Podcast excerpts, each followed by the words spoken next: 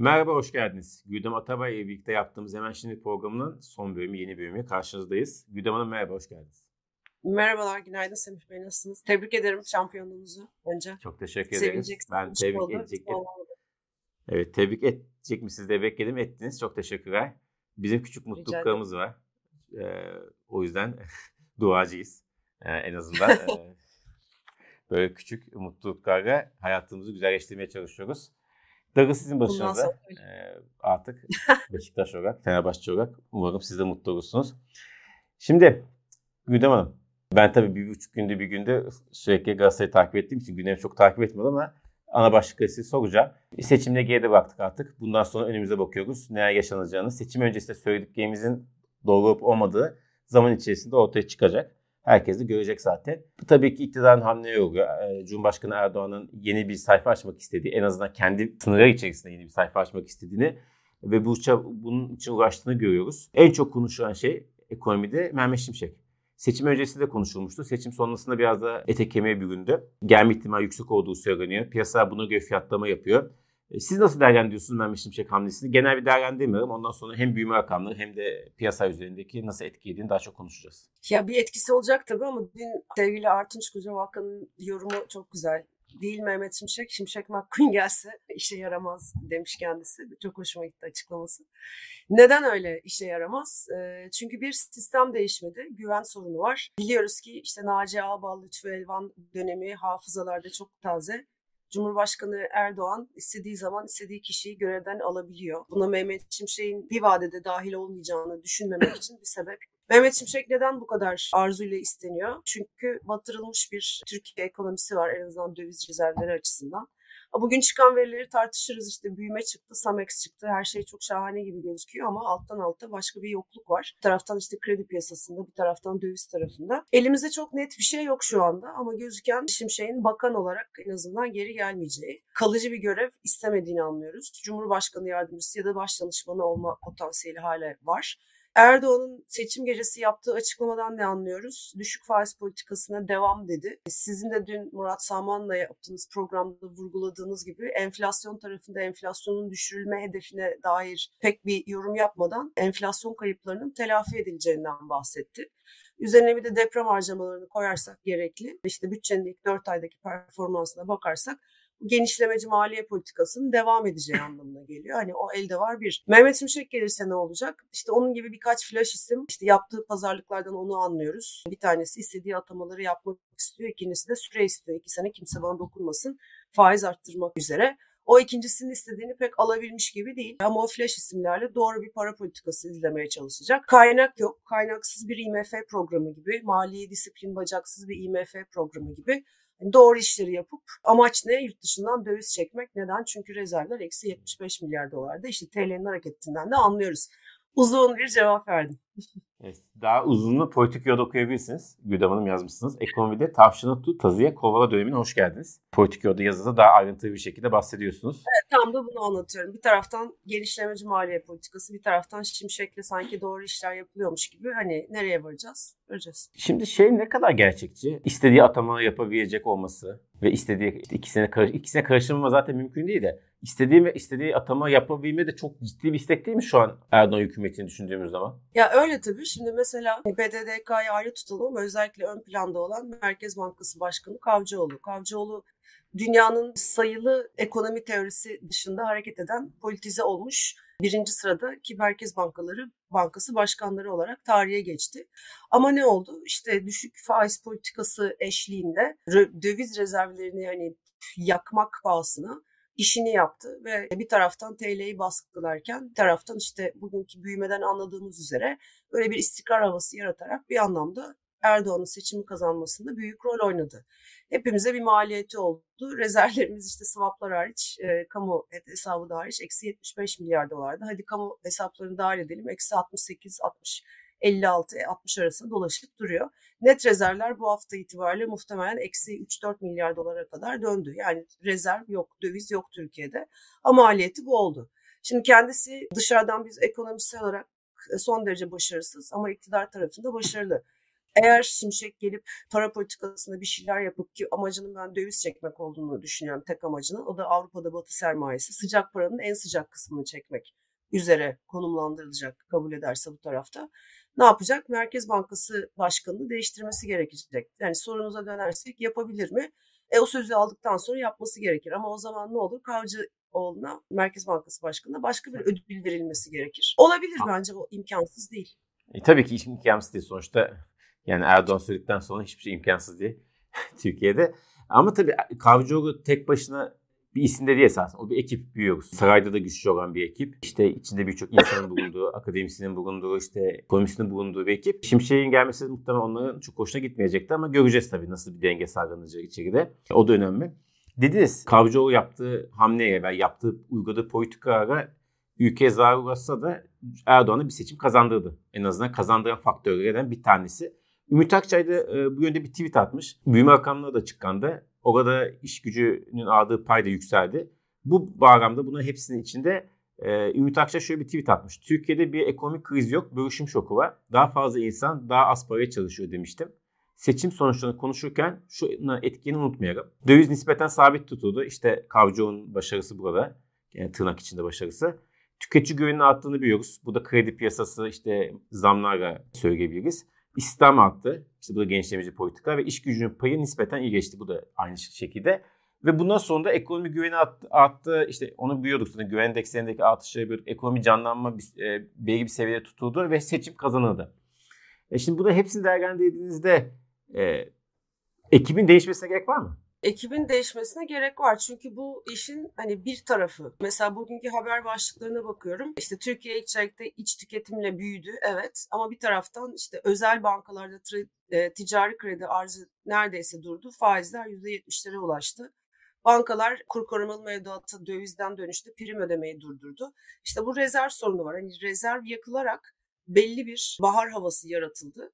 O bahar havası Ümit Bey'in söylediği gibi en başta TL Evet değer kaybetti bu süreçte ama böyle bir istikrar havası yaratıldı. E bir taraftan işte asgari ücret 500 dolara neredeyse eşitlendi. Açlık sınırının tekrar altında kaldı dün itibariyle çıkan rakamlarda işte Mayıs, Nisan, Mayıs rakamlarını gördük dün çıkan. Bugün Hakan Kara da Profesör Doktor Hakan Kara da onu koymuş.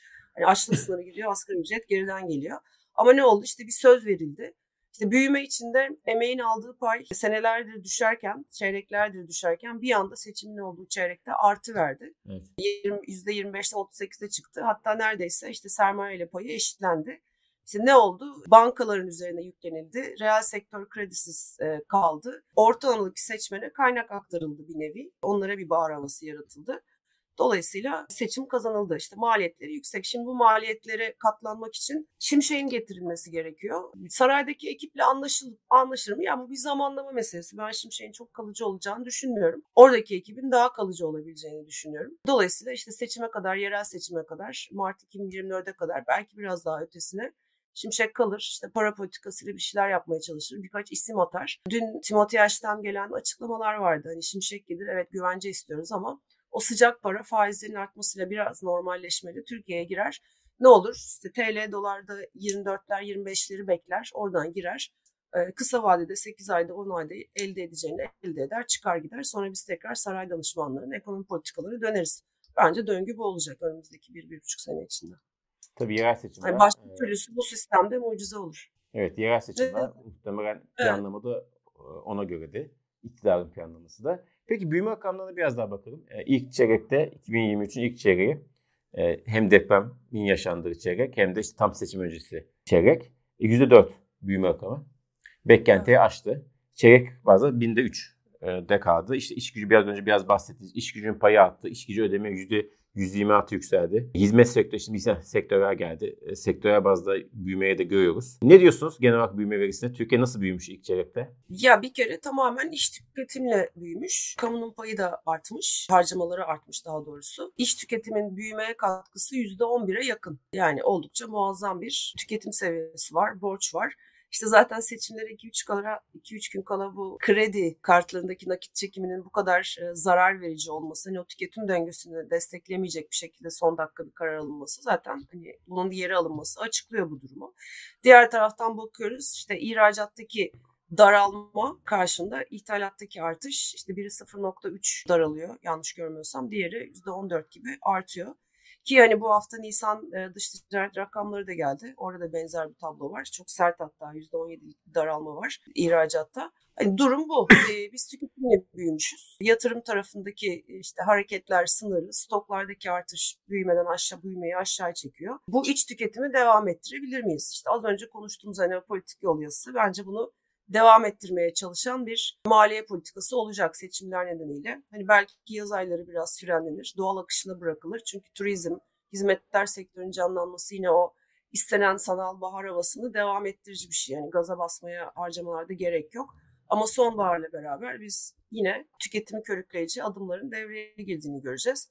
E, para politikasını sıkılaştırmanın etkisi ne kadar olacak? Ne kadar olacak? İşte TL eğer değer kaybedecekse ki edecek. Onun enflasyona yansımalarını belki sınırlayıcı olacak birkaç aylık süreç içinde. İşte Temmuz'da asgari ücretin tekrar 500 dolara eşitleneceği söyleniyor. O 500 dolar hangi seviyedeki dolar kuruyla olacak? Yani bütün bunlar bir taraftan bastırırken bir taraftan ittirilen sonuçta bir yere varmayan sıkıntılı bir Türkiye ekonomisine işaret ediyor bize. Seçim kazanmak evet. odaklı ekonomik seçim, kaynaklı. Ama seçimi, seçimi de kazandıran. Seçimde kazandılar. Seçimde kazandılar. Evet. Evet. Şimdi e, peki ama evet. seçimden sonrası işte bir, bir takım hediyeler var TL dolar rezervler de olduğu gibi. Evet ama tabii şey şey de söylemek lazım. Şimdi e, onu çok eleştiriyor hatta işte neden kaybedildi e, konusunu da çok e, insanlar analiz ederken işte herkesin tabii herkesin nasibini alıyor muhalefetteki. işte ekonominin olduğundan daha kötü olacağını anlatan ama o kadar kötü olma bir şekilde o kadar kötü olmaması sebebiyle iktidarın içine yaradığını söyleyenler de var. Onu da önümüzdeki günlerde tabii yorumlarız. Gerçekten hani daha kötü senaryo bekleniyordu. Bir şekilde tamam bedel ödendi. Belki ilerisi için daha büyük risk oluşturan hamleler yapıldı. Ama seçime kadarki sürenin tutulabilmesi esasında birçok iktisatçının beklemediği bir şeydi. Bundan 8-9 ay öncesinde. Son 2-3 ay bekleniyordu. Son 8-9 ay öncesinde. Evet. Şimdi de mesela seçimden sonra bu işin kötü olacağını söyleyen çok iktisatçı var. Eğer yine yerel seçime kadar bunu tutabilirse bunu anlatmak muhalefet açısından zor olacaktı. Onu da söylemem lazım. Ya doğru ama şunu eklemek lazım. Eğer büyüme tarafında bir frene basılmayacaksa e, hani hakikaten re- rezerv yokluğu, dış borç ödemeleri ve akabinde çok da küçülmeyen bir cari açık. Hani petrol fiyatları orada yardımcı sadece. Hani onun zorladığı dönem zaten asıl yaz sonundan sonra başlayacak. Eğer yaz sonundan sonra seçimler için tekrar harcamalarda gaza basılacak diyorsak işte TL'nin değer kaybıyla beraber enflasyonda bir hızlanma olacak. Bakın göreceğiz hani nereye varacağını. Ama asıl zorlu dönemeç Eylül-Ekim itibariyle evet. başlayacak. E son var. Şimdi burada e, bu doğalgaza yapılmayan zam yani be, ücretsiz olmasının enflasyonun yansımasının ve ücret zamlarının nasıl yansıyacağını da bu hafta konuşuyordu. Onu da not olarak düşerim. O da gerçekten maaşlı çalışanlar özellikle çok ciddi etkileyecek bir hamle. Ama memur Peki, maaşları 20 bin lira olacak.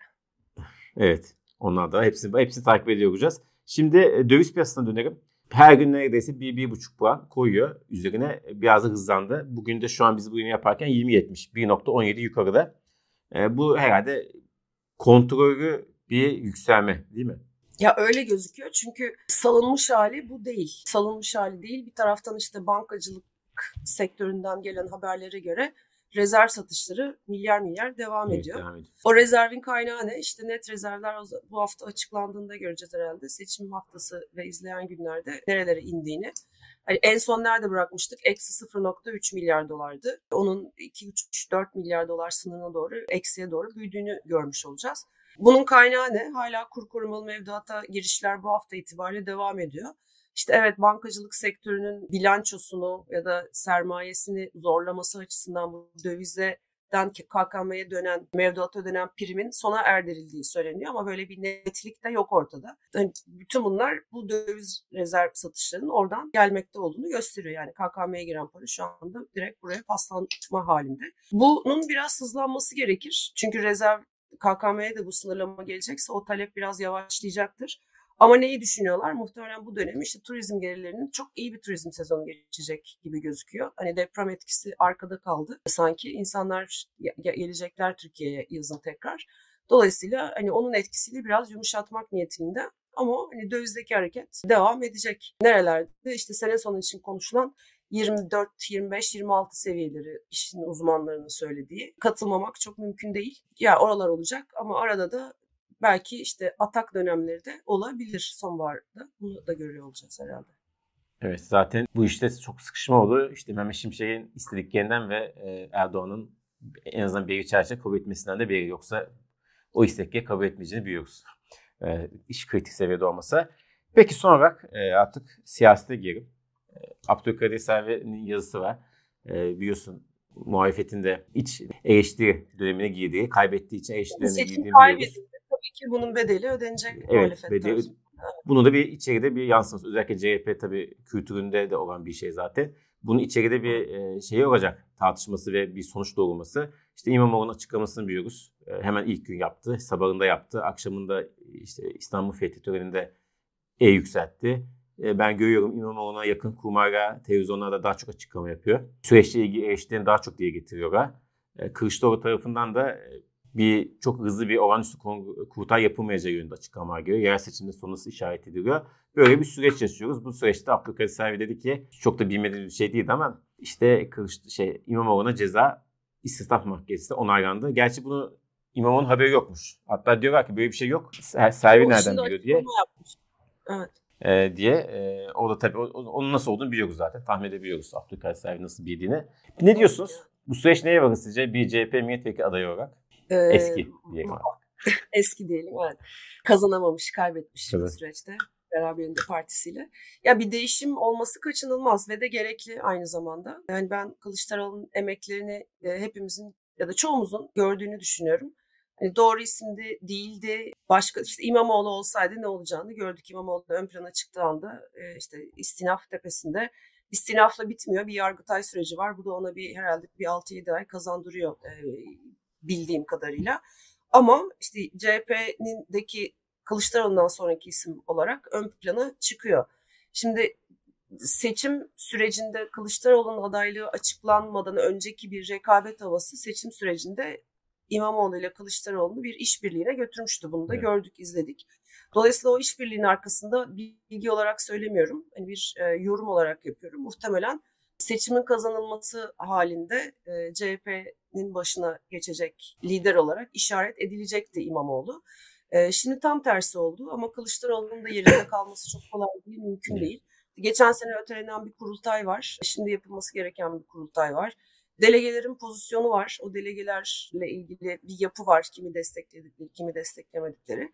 Yani bu tartışmaları daha çok izleyeceğiz. Evet. Ama belli ki işte İmamoğlu'nun adaylığı eğer CHP lideri olarak öne çıkması halinde işte İstanbul'u bırakması gerekecek. Ya buna oynamaya çalışacaklar eğer İstanbul'u bırakmıyorsa o zaman mahkeme kararları devreye girecek. Yani çok acayip işler İmamoğlu üzerinden dönecek. Çünkü doğal lider olarak işte evet. isimler çıkıyor, Gürsel Tekinler vesaire. Hiçbiri değil tabii ki Ekrem İmamoğlu. Bu doğru. Bir de sadece Cumhuriyet Halk Partisi için değil benzer şeyler işte dün Selahattin Demirtaş'ın yazısı HDP evet. içinde var. İyi Parti'nin Partide içinde var. benzer tartışmalar var. İyi Parti tarafında işler biraz daha karışık. Çünkü işte milliyetçi bir dalganın yükseldiği, neden e, İyi Parti'nin bundan pay e, alamadığı, hatta işte Kılıçdaroğlu desteklediği, desteklemediği e, kısımlar ve önümüzde ittifakın belki de sürdürülmesinin gerektiği bir yerel seçim süreci büyük şeyleri korumak için. Yani biraz durup izlemek lazım neler olacağını. Evet, çok taze. Ee, o, evet çok taze. İmamoğlu'nun hareketlerini, tercihlerini takip edeceğiz daha çok. Çünkü o ön planda ve dediğiniz gibi İstanbul Fethi töreninde aslında açıklamasında yaptı. Bundan sonra artık onu ön planda göreceğiz. Evet. Abdülkadir Sevgisi demiş ki Yargıtay süreci 6-7 ay. 6-7 ayda tabii ki seçimlere 3, 3 ay önce, 4 ay önce de denk geliyor. Tamamen ayar, zaman ayarı bir süreç izliyoruz diyelim. Normal hukuk mahkemelerinde sadece istinaf süresi yıllarla sürüyor. E, değil yargıtay süresi. E, ne kadar mucizevi değil mi politik davalar evet. olduğunda? Evet her şey. Türkiye'de olmayacak şey yok diyelim. Ve Galatasaray'ın şampiyonluğuna dönerim. Artık ben e, bir süre pazara kadar, pazar günü Fenerbahçe maçı O güne kadar sadece e, Galatasaray'a ilgileneceğim gündemine. Yine kafamı rahatlatacağım. Evet Hakkınız. o yüzden son yayını size yaptım ekonomiye ilgili. Haftaya görüşmek üzere. Haftaya kadar hem siz hem izleyeceğimiz iyi baksın kendisi. Herkese Galatasaray'da kutlama yapsın.